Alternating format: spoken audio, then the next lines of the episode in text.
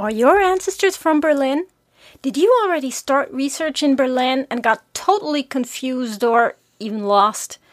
Or did you visit Berlin and fell in love with this vibrant and chaotic city? Then you should listen to episode number four of the German Genealogy Girls podcast that will give you more background information on the history of Berlin and loads of tips on how to do research. Welcome to the German Genealogy Girls podcast. I am your host, Ursula Krause from Berlin, Germany. Join me as I dive into German genealogy. You will receive first-hand information on the best resources and techniques, German history, and all you need to know when it comes to German research. And now, let's get started.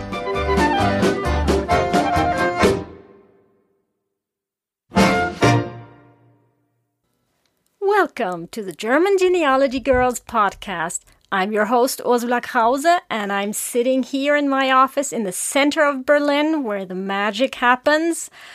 Finally, all the building sites outside around me have uh, closed for the day so I can start recording. I'm all by myself today, so I don't have a guest as I had in the first three episodes. I only have the snoring little dog and the sparrows, Alvin and Agnes, outside on the balcony. Uh, so if you hear a noise, it's Alvin, and uh, he's trying to impress Agnes, the little sparrow lady. Uh, and I think he, she is impressed. So, um, so they will be my very special guests, and you might hear them in the background. This time we're going to be talking about Berlin, and uh, of course, there's a lot to talk about when it comes to Berlin. Berlin is the capital of Germany, uh, with more than 4 million inhabitants from more than 120 countries of the world. So there really is a lot going on, and uh, actually, there are a lot of crazy things happening in this town. Du bist verrückt, mein Kind, geh doch nach Berlin, wo die Fakten sind, da gehörst dahin. You're crazy, my child. Go to Berlin because that's where the crazy people are and that's where you belong.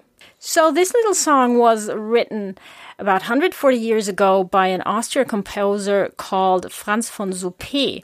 And um, it still is very true because actually Berlin still is a rather crazy city because there's so many things. It's constant change. It's change, it's change, it's change. You, you just kind of run through life in Berlin.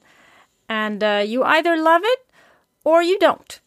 And um, in this episode, I want to talk to you a little bit about the history of Berlin so that you understand why Berlin is so crazy, but you will also learn a lot for your research.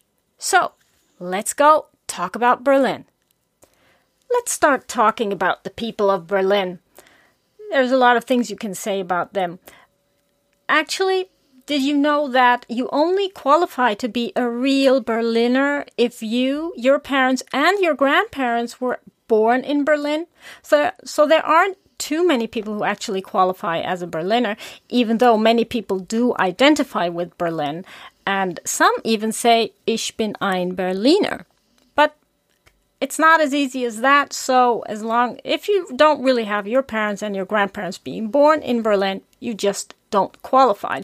And uh, I'm not a Berliner myself. I have a grandmother who was born in Berlin, but uh, she even lived there with her family until they were evacuated in World War II from the air raids in the summer of uh, 1943, and they never returned to Berlin.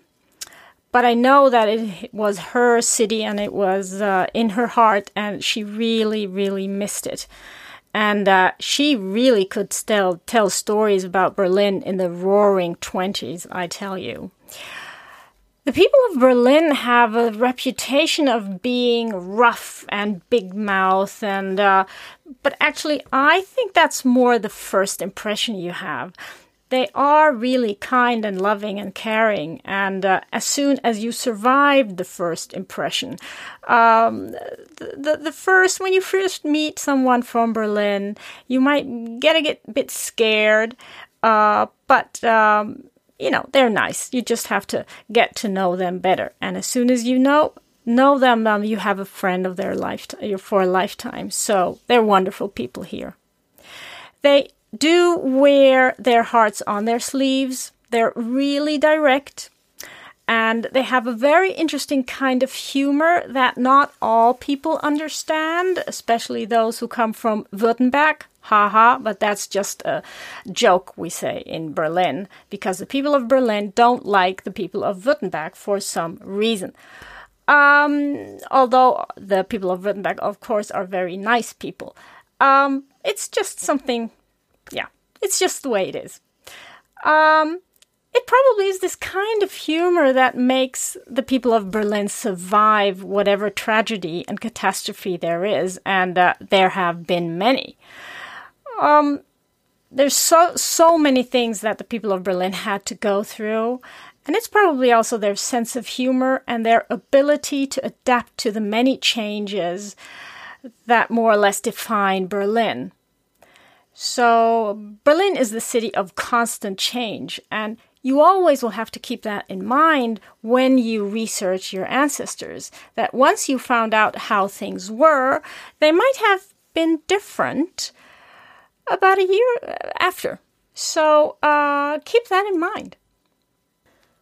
So let's talk about the history of Berlin.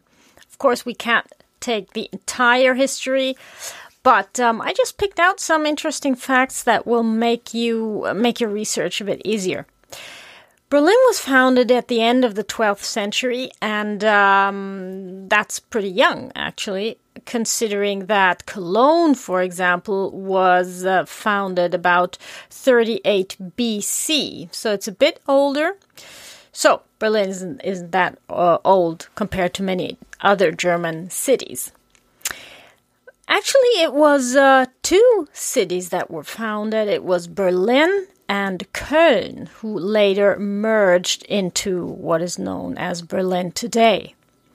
And in the 15th century, it became the residence of the Elector of uh, Brandenburg. In uh, 1539, Berlin becomes Lutheran, so the Reformation reaches Berlin, and a year later, uh, Brandenburg follows in 1540.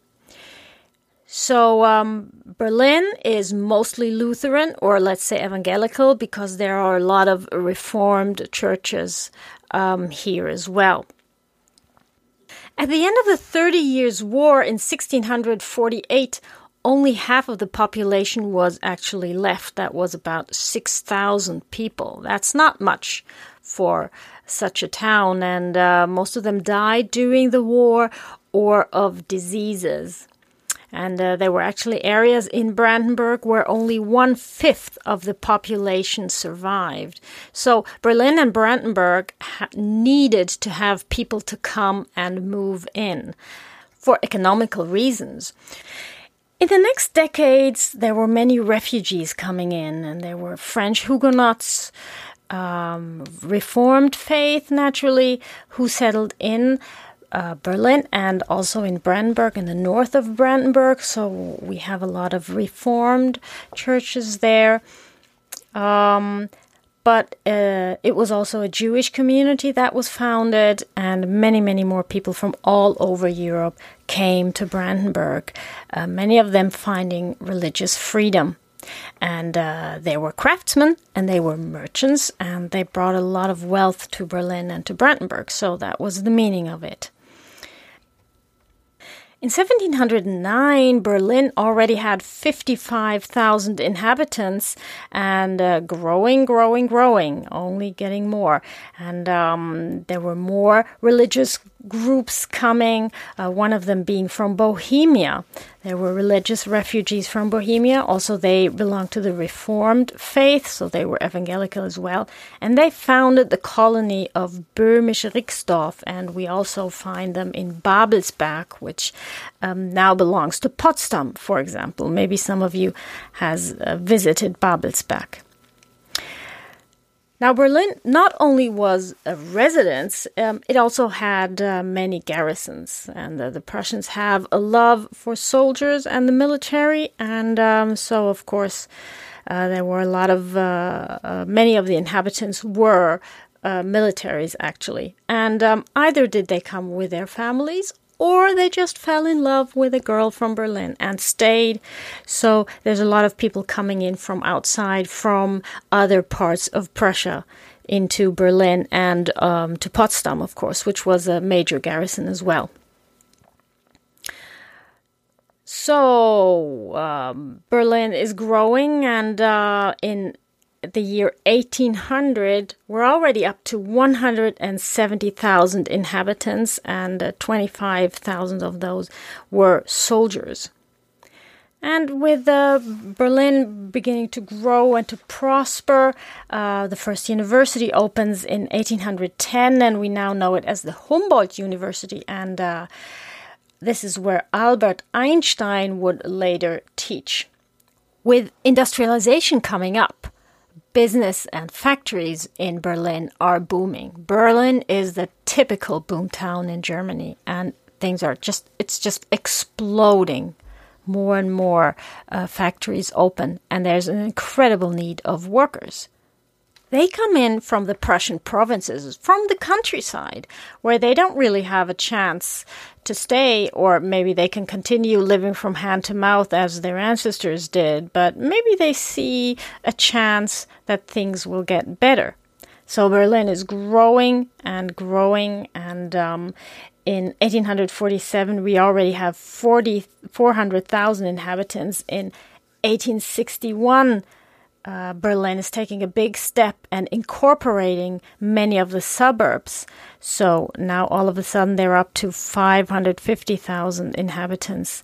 And um, in 1877, they're already up to 1 million. So that's an enormous growth. In 1900, it's 1.9 million. And including the suburbs, that's 2.5 million. So all these people, of course, need to be housed. And if, if so many people come so fast, so they just build cheap houses, it's kind of tenement blocks that are dark and smelly and cold. And uh, um, there are many people who simply live in one room. Um, there's one family per room, and uh, often they even rent out the beds so that there are people who work night shift sleep in the day, and those who work um, at um, in daylight they sleep at night, or everything in the same bed. So of course there's a lot of diseases, and um, life is really really hard if you're a worker in Berlin. The worker districts are Kreuzberg and Neukölln. We have Prenzlauer Berg, Friedrichshain, and the Wedding. Um, and so they're mostly in the north or in the east, and the reason for that is the wind. So the smelly, so if the wind comes from the west, all the smellies, especially from the coal ovens, go are blown to the east. But of course, there's not only poverty, it's also rich people. A lot of people are quite wealthy. Um, they have bought the tenant houses, so they make a good living from the rent they they get. Um, it's easy to get rich if you're clever in Berlin, but it's also um, really easy just to kind of drown. There are a lot of maids coming in also from the provinces and uh, hoping to find a better life, but of course, um, they hardly ever do.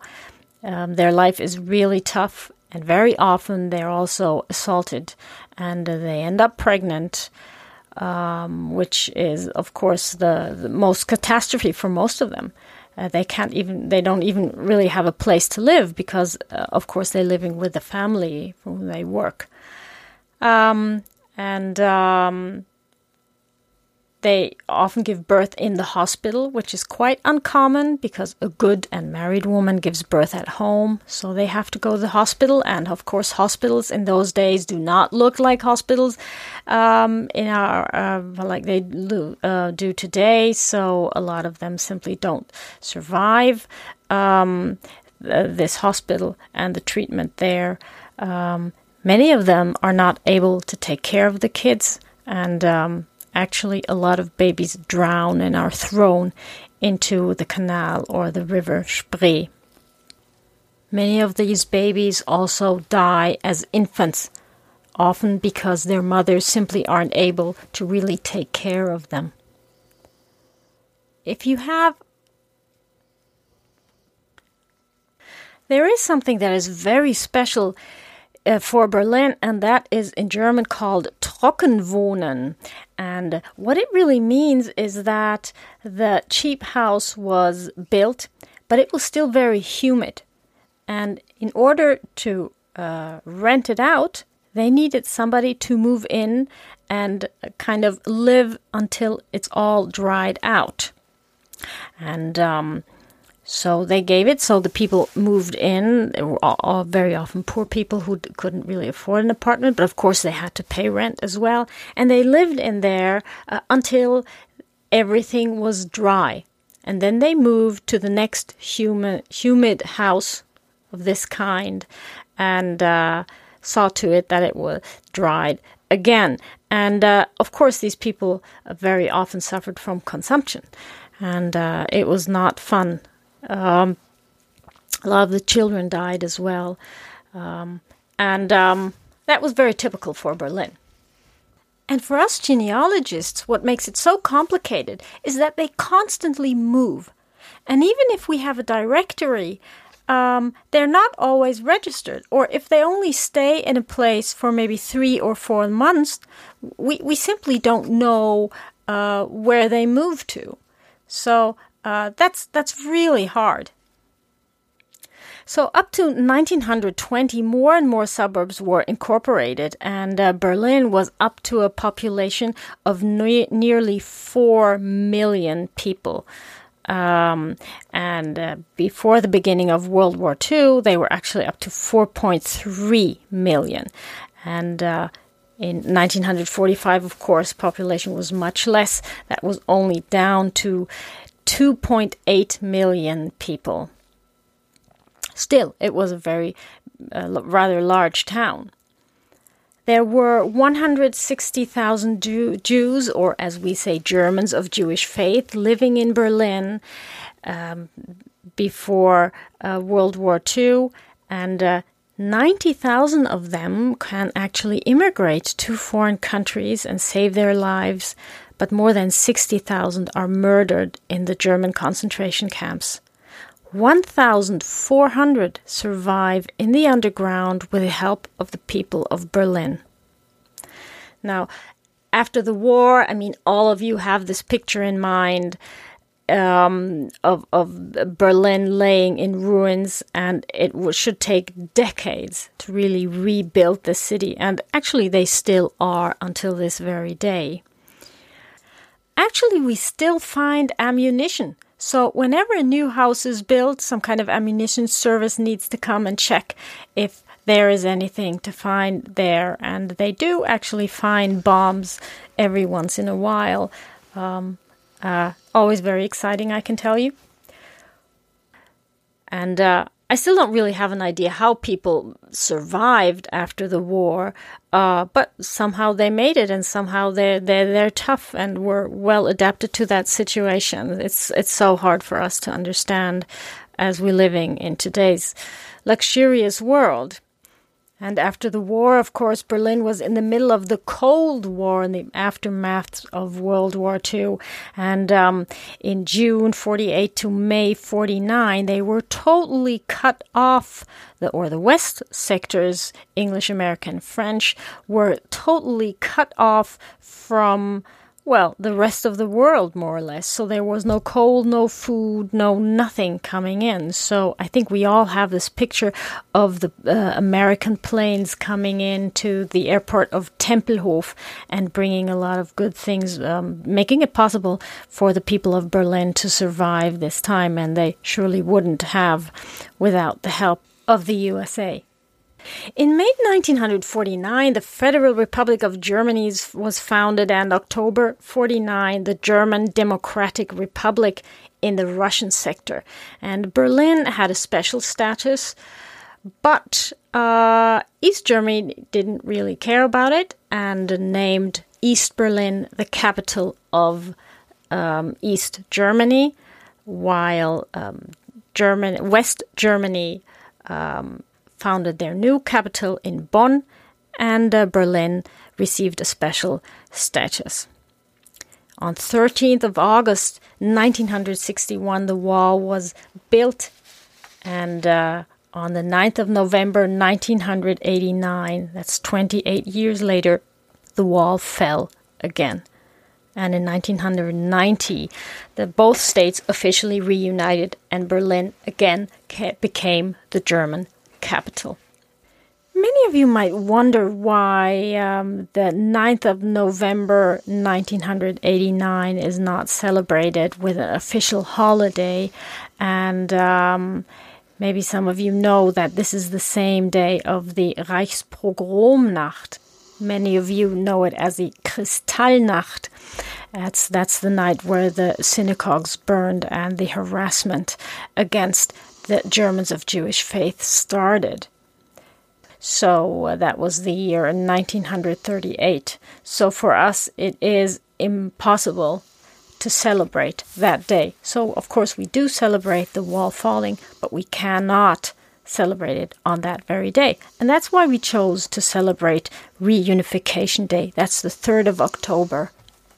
After reunification, uh, things weren't that easy. It was pretty tough for a lot of people. But now, in the last years, really with the German economy booming, but of course also Berlin, things are going better and better. And there are people from all over the world coming. Berlin has a lot of um, IT now, so it's not actually the workers' city anymore. Um, really sophisticated. It has several university, um, very well educated people so things are going pretty good for Berlin. Things are really getting better. And Berlin is growing again, building again, construction work everywhere. Uh, those of you who have been to Berlin know about the many road constructions. We have building sites everywhere, um, and it's chaotic. But it's, you know, it's chaotic as it's always been. It was always some kind of construction going on. There were always more than one building sites. There were always some reconstructions, and there were always people coming in from all over the world of different faiths and living together and building up Berlin and making it the town it is today. And uh, your ancestors, if they were from Berlin, were part of all that.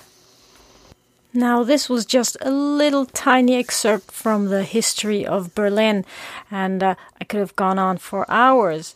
But when we start looking into research and the problems you might find when doing research, you will understand why I chose just these parts and uh, why I so much focused on Berlin as a melting pot.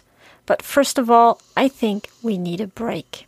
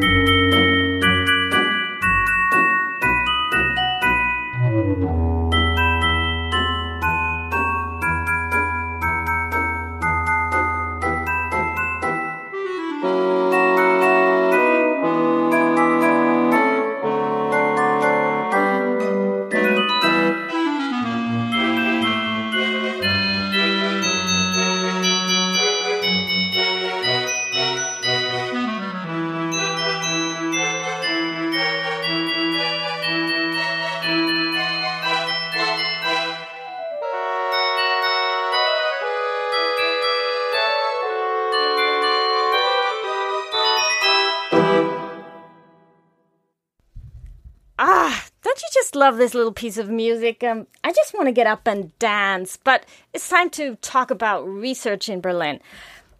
We have uh, several important sources that you need to look into. Um, so let's start with that one. The church records. Many of the church records were destroyed in World War II. Sometimes we have copies that were made before the war. Sometimes the files or the books simply are lost. That's, for example, the case for the Lutherkirche in Schöneberg or the Samariterkirche in uh, Berlin Friedrichshain. So that's very sad, but um, the the major part of the records actually did survive, and they're filmed, and you can find them at the uh, church archive here in Berlin, in Berlin Kreuzberg. And um, actually, they are now uh, uploaded one after one to Archion, that's the Evangelical Church Archive database. Uh, so uh, you can look at them there. Uh, it's rather expensive, but it's uh, cheaper than actually buying a plane ticket and coming here. You can check at Archion um, if, if record, the records you're looking for already are available. There's one great source that is available at the Evangelical Church Archive, but unfortunately not at Archion, and I'm not really sure if it will. I will keep you updated on that, but uh, to my knowledge, it's not even filmed yet. So it's still on microfiche. And that's something, and it's called Taufkartei.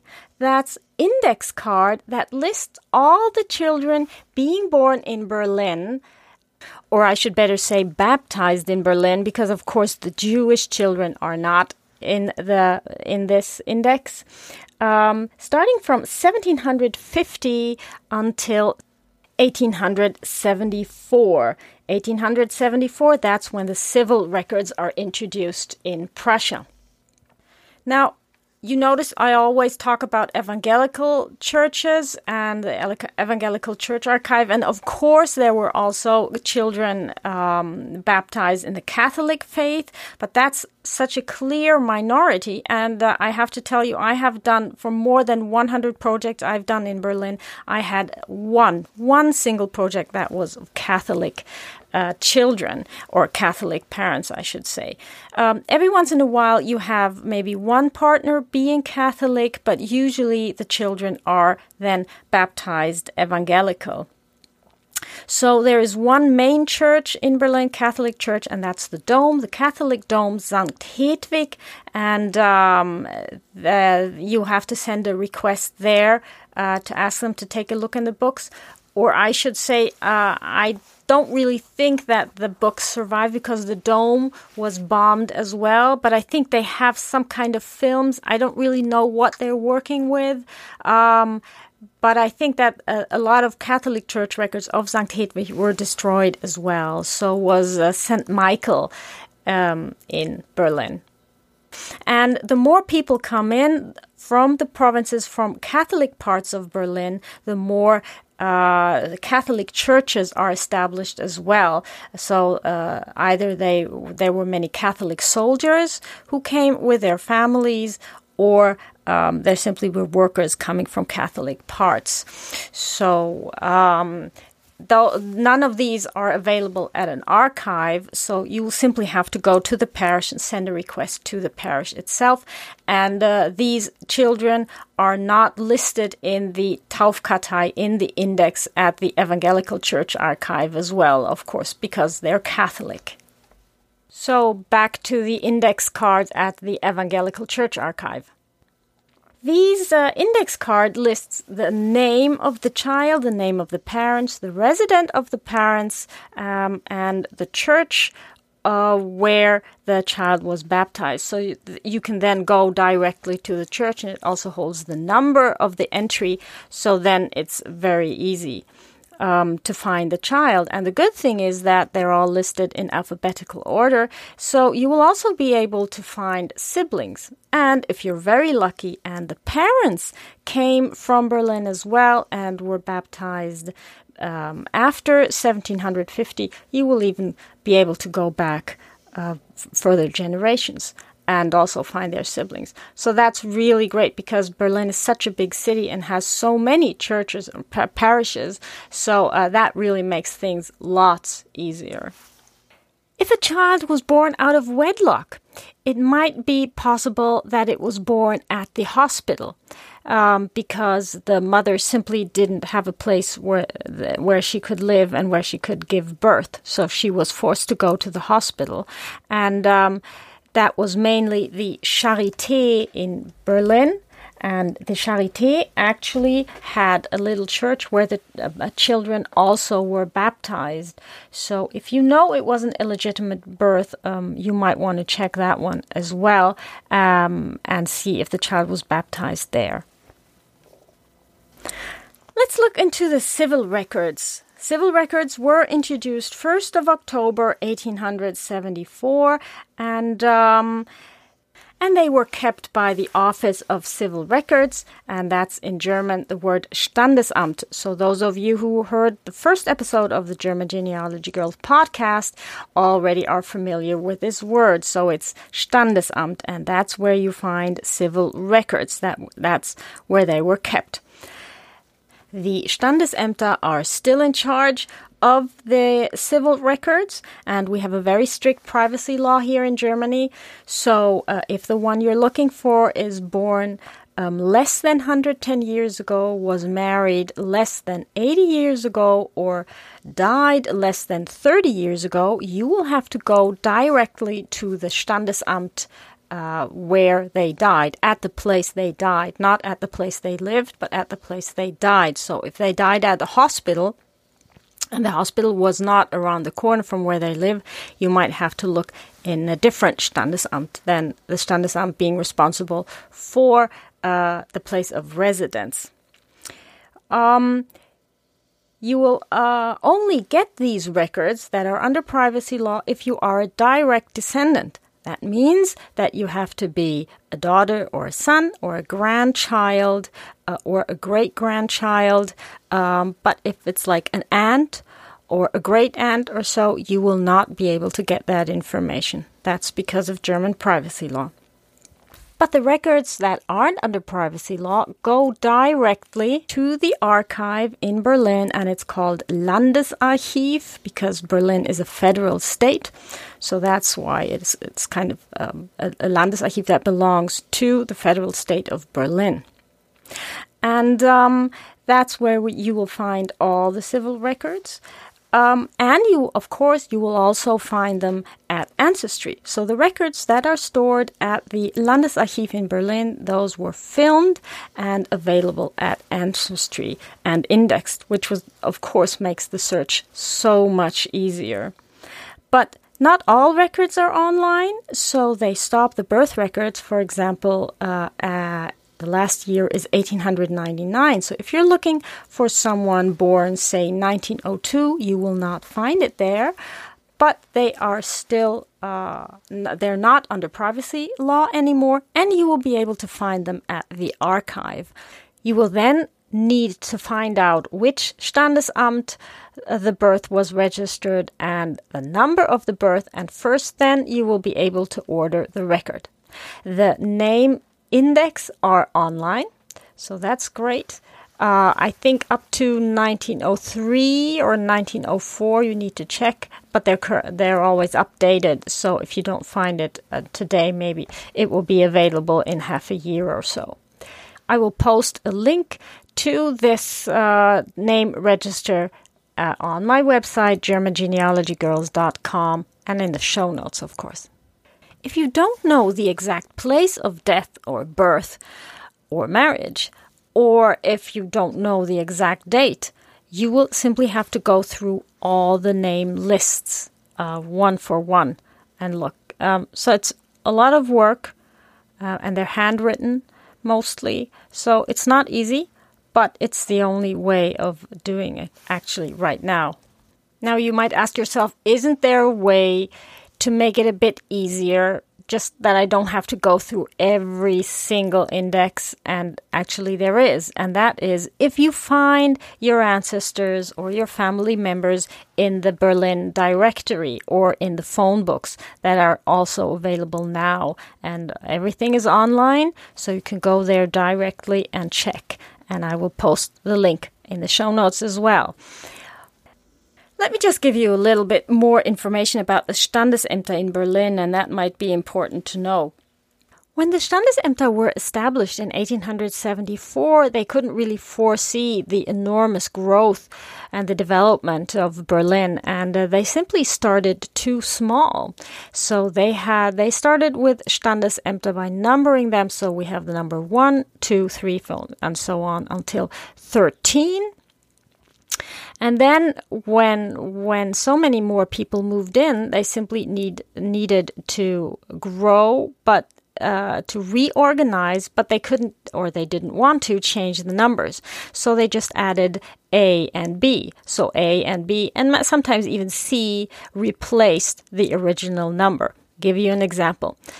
Uh, Kreuzberg had three Standesämter with a number 4, 5, and 6 and uh, Kreuzberg is a working district, so that really was just exploding, and um, so they needed to add more capacities to the Standesamt. So they added A and B. So it it's uh, replaced four was replaced by four A and four B, and five was replaced by five A and five B. So you ended up with instead of three Standesämter, five. So you had 4A, 4B, 5A, 5B, and 6. And uh, today everything is Standesamt Kreuzberg. So it's gotten a lot easier. But just that you don't get confused if one sibling, for example, is born or registered uh, at the Standesamt 4 and uh, they don't move or anything, but the second sibling is registered in 4A. So uh, it's because of uh, the enormous growth of population. Another thing that you uh, will have to know when doing research in the civil records is that due to the reorganization of Berlin with the many suburbs coming in and the constant change going on, that sometimes even Standesämter merged or that a certain part of a Standesamt simply became a part of another uh, Standesamt and ceased to exist through the years. And uh, that's that's a bit tricky. So you really have to look into it. If, for example, you have ancestors that lived in Wittenau, you will not find that after some time, and it's now part of the Standesamt in Reinickendorf. So uh, that's a bit difficult. Makes it doesn't make it real easier, but um, you you you get l- used to it. The more you work with records from Berlin, you simply know, and the more you know your way around. But that's why it's so important that you really look into the history and uh, the development of Berlin. And of course, you need a map. People are beginning to make fun of me because I always say you need a map, but when you're doing genealogical research, you need a map. And there are plenty of maps available online of Berlin. Wikipedia has loads of information on the history of Berlin, and they always have maps to go with it. So do yourself a favor when starting research in Berlin do take a look at Wikipedia and see what you can find. They also have lists of street names of Berlin, um, and with uh, sometimes the, the streets change their names. And also, these name changes are documented, everything on Wikipedia. So, uh, do yourself a favor and really do go into Wikipedia and read first before starting your research. But what if you have the exact uh, date of birth, you have the exact uh, address where they lived, so you already have a lot of information. It's just that you don't have the slightest clue to which parish they belonged or which Standesamt would have been in charge for as the place of birth. And uh, the good news is that there actually are lists, and they're available online as well and uh, they're part of the directory. And I will also post links to it, one from 1880, the other one from 1920. And uh, you just need to look up the uh, the street, and then there will be number of the Standesamt, and there will also be a number for a church. And then there's at the end of this list, there is the the churches are listed and which church uh, had which number, so you will be able to look at that. Uh, but please beware is that the one of the list of 1880 does not include the suburbs that were incorporated after 1880, and there are many.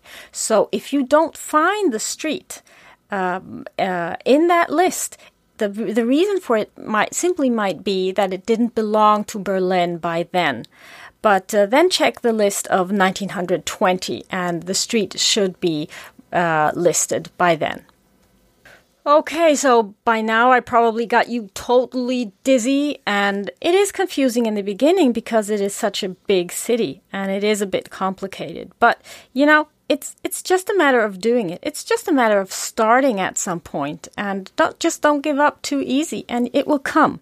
It will come. The more you know about Berlin, the more you know about the history, the more you know about the different parts of Berlin, the more work you put, the more you learn, and the easier it gets. So don't get frustrated. It's as frustrating for all of us, for Germans as well. Uh, you just need to just go through it, and it will get better with every day you work with it. I would make a bet that there are several people out there listening to this episode and they say, I have ancestors from Berlin and I have uh, records that prove, and they clearly say Berlin, uh, but I just can't find them. And uh, the reason for that is is that they simply weren't born in Berlin. They simply said they were. Very often they come from the countryside, uh, close to Berlin. And um, I always imagine that they simply figure out that nobody's going to know this tiny little village anyway, so I'm just going to say Berlin. And we have that with all the major cities, also with Breslau and Hamburg and Frankfurt and you name it. Um, it happens every day. So you are not alone from that. And it's simply where your, your ancestors fault, so to say, and they, they simply named a city um, that they weren't born in. So, uh, unfortunately, that's the way it is. I once was working with a project and uh, I did actually manage to find the actually birthplace because the parents who also immigrated with this child um, the mother had a very rare maiden name, and this maiden name is very typical from an area south of Berlin. It's about 200 kilometers south of Berlin, so that's like a two hours drive by car, and that's where I found the entire family. And uh, they hadn't ever been to Berlin, probably. They had always lived in their town and left from that town directly to Berlin. So, um, so sometimes they don't even live close by, but they at least uh, he lived in Brandenburg. So, but um, but my client had three records to prove that he was born in Berlin, but he actually was not.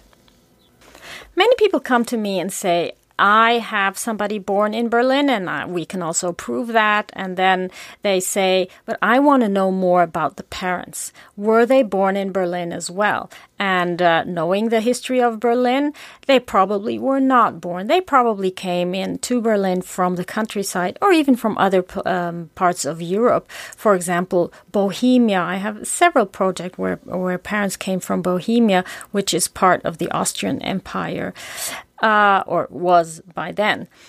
Often, when the parents were Catholic, or at least one part was Catholic, that's also an indication that they weren't from Berlin um, and that they came from parts of uh, Prussia or Germany or Europe that were Catholic. So, what I usually do is I check the Taufkartei, the index of baptisms, if I find the uh, the parents there, and uh, I usually don't. Um, and then I check if they were married in Berlin. Um, that's a lot of work, of course, because I have to go through all uh, the, the marriage indexes.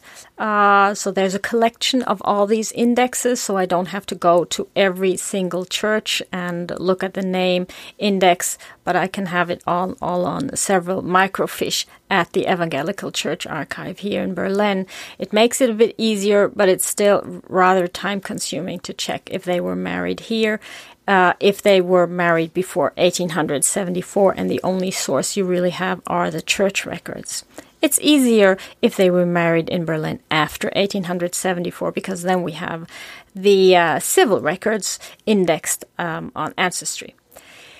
But um, if I don't find anything and I don't have the slightest clue what happened, I always look at the godparents of the children.